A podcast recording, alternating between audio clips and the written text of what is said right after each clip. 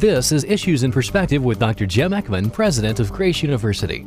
Issues in Perspective provides a weekly overview of news that pertains to your Christian life and is designed to help you discern and interpret issues that affect you in light of God's truth. Here is Dr. Jim Eckman to help you think biblically about these issues.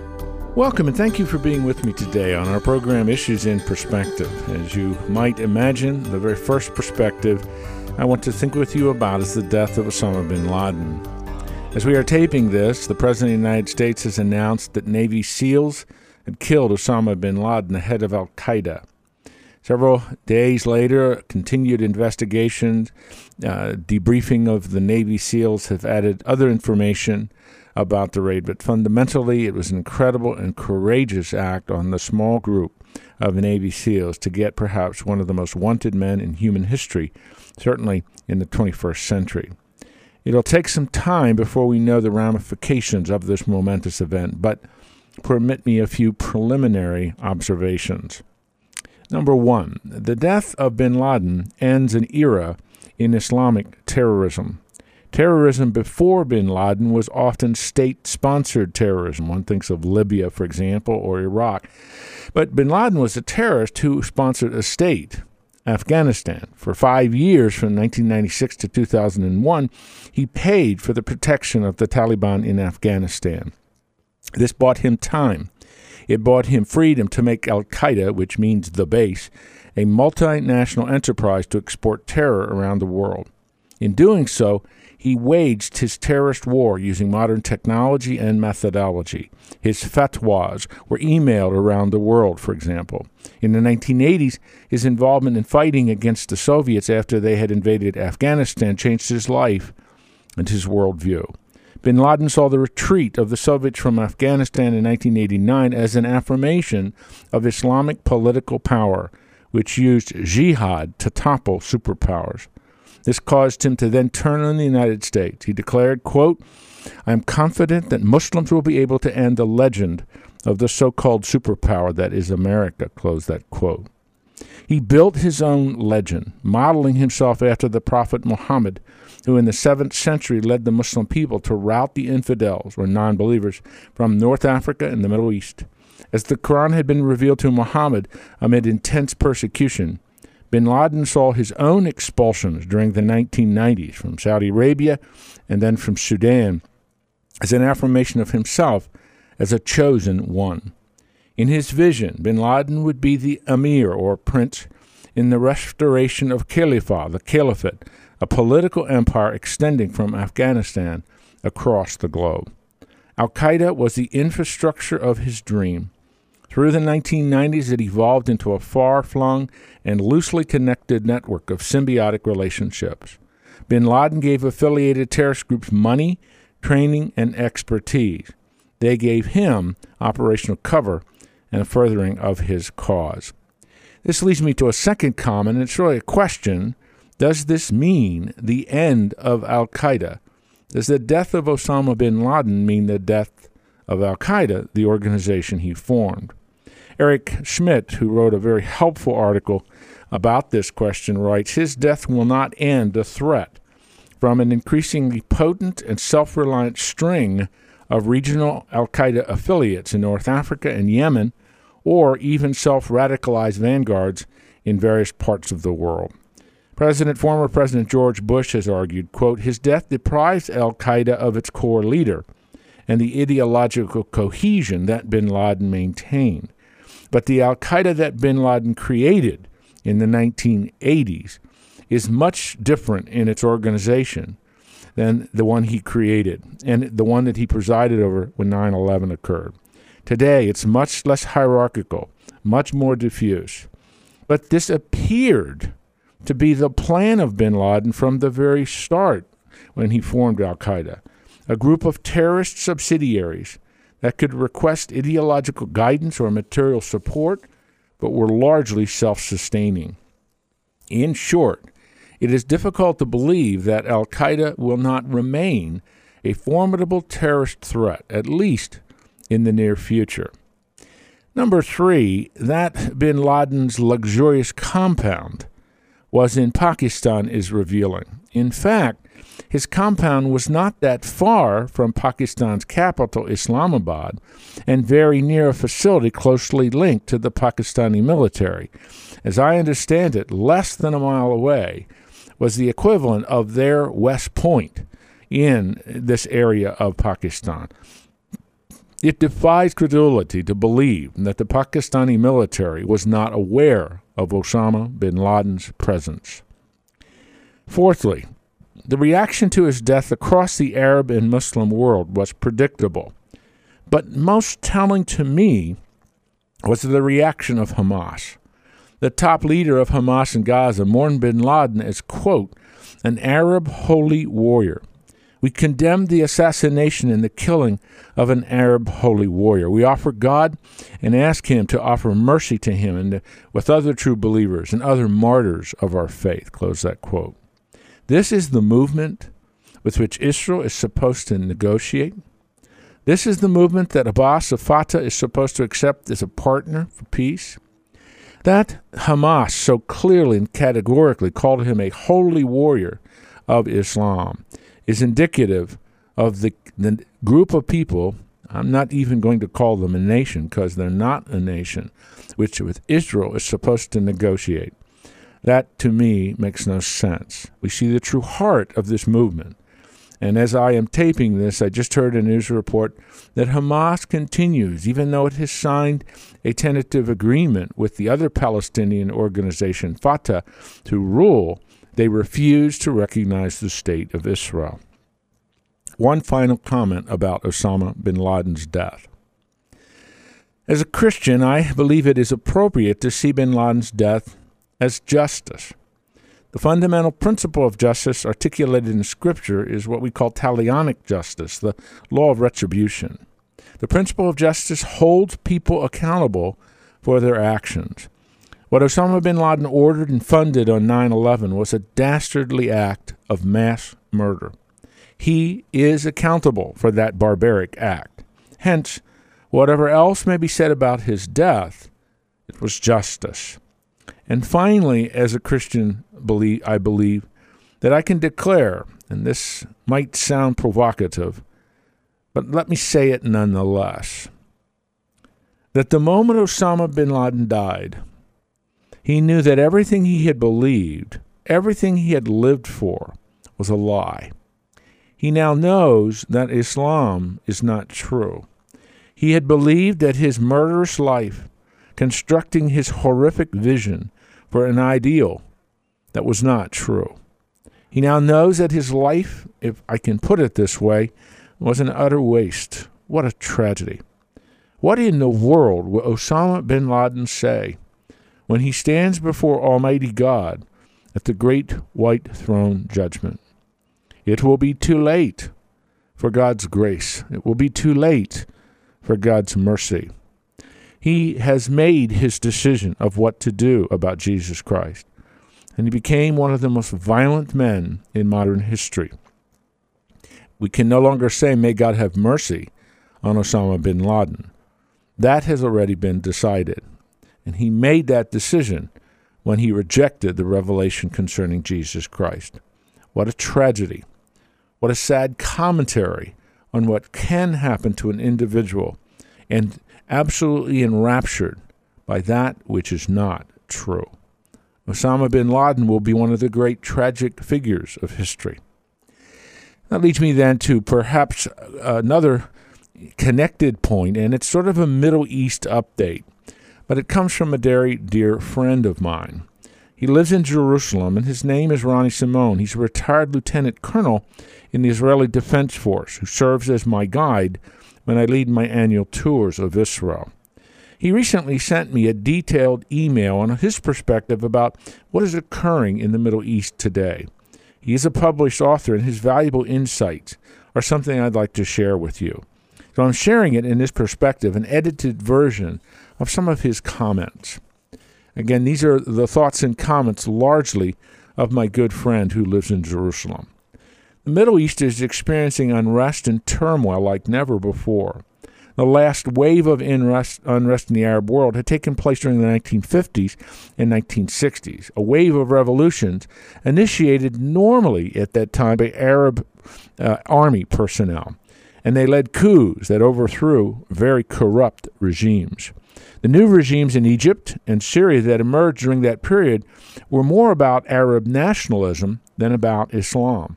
In both cases, the corruption of the old regime in Egypt and Syria in the 1950s and 60s was the reason for the coup. Both sought to restore Arab national pride, which was affected by the creation of Israel and the defeat in that subsequent 1948 war. Anti Israeli sentiments played a major role in the new regime's agenda. Hatred of Israel was a common thread of these movements. From a strictly Israeli standpoint, and this is my friend writing, we are watching carefully the dynamic in our two closest geographical neighbors, Egypt and Syria. A comment about Egypt, followed by a comment about Syria. First, Egypt. In Egypt, the military has seized power, driving Mubarak, of course, into exile, seemingly only for a while until a new constitution is formed. Then it is promised the army will declare free elections and pass power peacefully to an elected government. In Egypt, the military is highly respected by the people. And the fact that the army did not fire on demonstrators during the freedom uprising that toppled Mubarak was in their favor. But the tone of the Egyptian street is very anti Israel. Every potential candidate for president tries to score points by bashing Israel at every opportunity. The logic behind these tones is simple. Since the former ruler was a dictator, he did not represent the will of the people. Therefore, the peace treaty with Israel contradicts the will of the Egyptian people and should be canceled. The Israeli Egyptian peace treaty is indeed in danger. The situation in Egypt also affects the Israeli Palestinian conflict. With the unrest in Egypt, the authorities have no will or energy to patrol and watch what happens in the Sinai. Through the Sinai, we already know this. Now it is flowing. Weapons are going into the Gaza Strip. And without Egyptian presence in the area, access to Gaza is much easier. The joint effort that both Israel and Egypt had invested in stopping the arms smuggling was bearing fruit, but no longer. In addition, the pipeline that carries gas from Egypt to Israel has been sabotaged several times over the last months, most recently last week. Meanwhile, demonstrators outside the Israeli embassy in Cairo are calling for death to Israel. The most disturbing issue, however, in Egypt is the growing involvement of the Muslim Brotherhood. At first, the Brotherhood kept a very low profile did not want to take the front line, knowing that unrest based on its Muslim radical demands would not be supported by other demonstrators. The revolution had its popularity because it was representing the Egyptian nation as a whole, not only serving the Muslim Brotherhood's agenda. However, now with increased confusion and unrest, the Brotherhood is gaining more power. With no organized opposition, the winner in the upcoming election will not necessarily be someone who represents the majority of the people, but one who is better organized. And the Muslim Brotherhood is well organized, well prepared, and well motivated. They may not represent the majority of the Egyptian people, but as for now, they're the only group ready to govern the country. The Brotherhood speaks about the bond between Egypt and Hamas in Gaza, and about Egypt's commitment to side with Hamas if there's ever a war with Israel. From the Israeli point of view, the Muslim Brotherhood in power would be a worst case scenario. Would the Egyptian people support the Muslim Brotherhood? Ronnie asks. Among Egyptian liberals and intellectuals, the hatred of Israel is growing. Many circles of the Egyptian society are united around their hatred of Israel more than around any other cause. In an odd way, the military domination of Egypt, as long as it is controlled by the present military hierarchy, will guarantee, at least for the short time, the Israeli Egyptian peace. But for the long term, in terms of Israel, the Egyptian rise of Muslim Brotherhood to power is the greatest fear that Israel has about Egypt. Well, what about Syria? Ronnie writes that the situation in Syria is much different.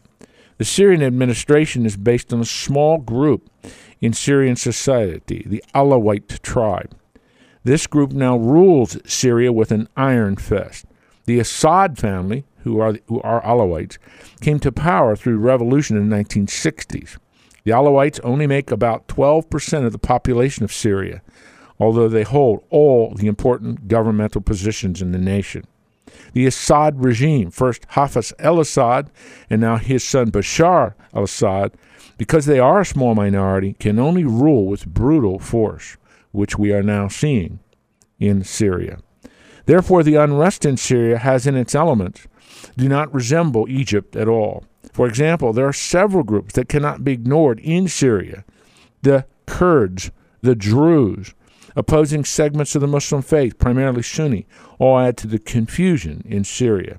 And each of these groups is further divided into clans and tribes that are also in constant conflict with each other. In contrast, Egypt is a much more homogeneous society. It's one nation and primarily one Arab ethnic group. How has Syria dealt with its diversity?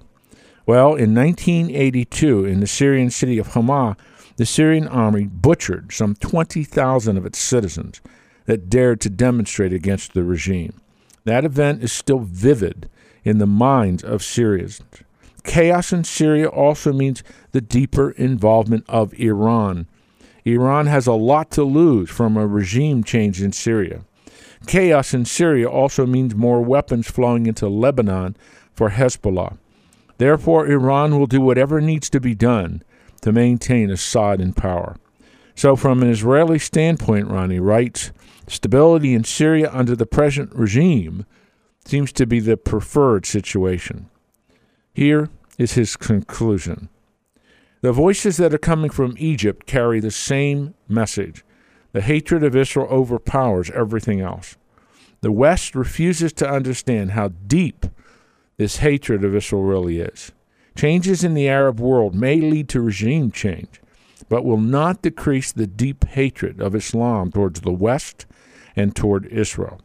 It looks like the end of Arab nationalism. That era is now over.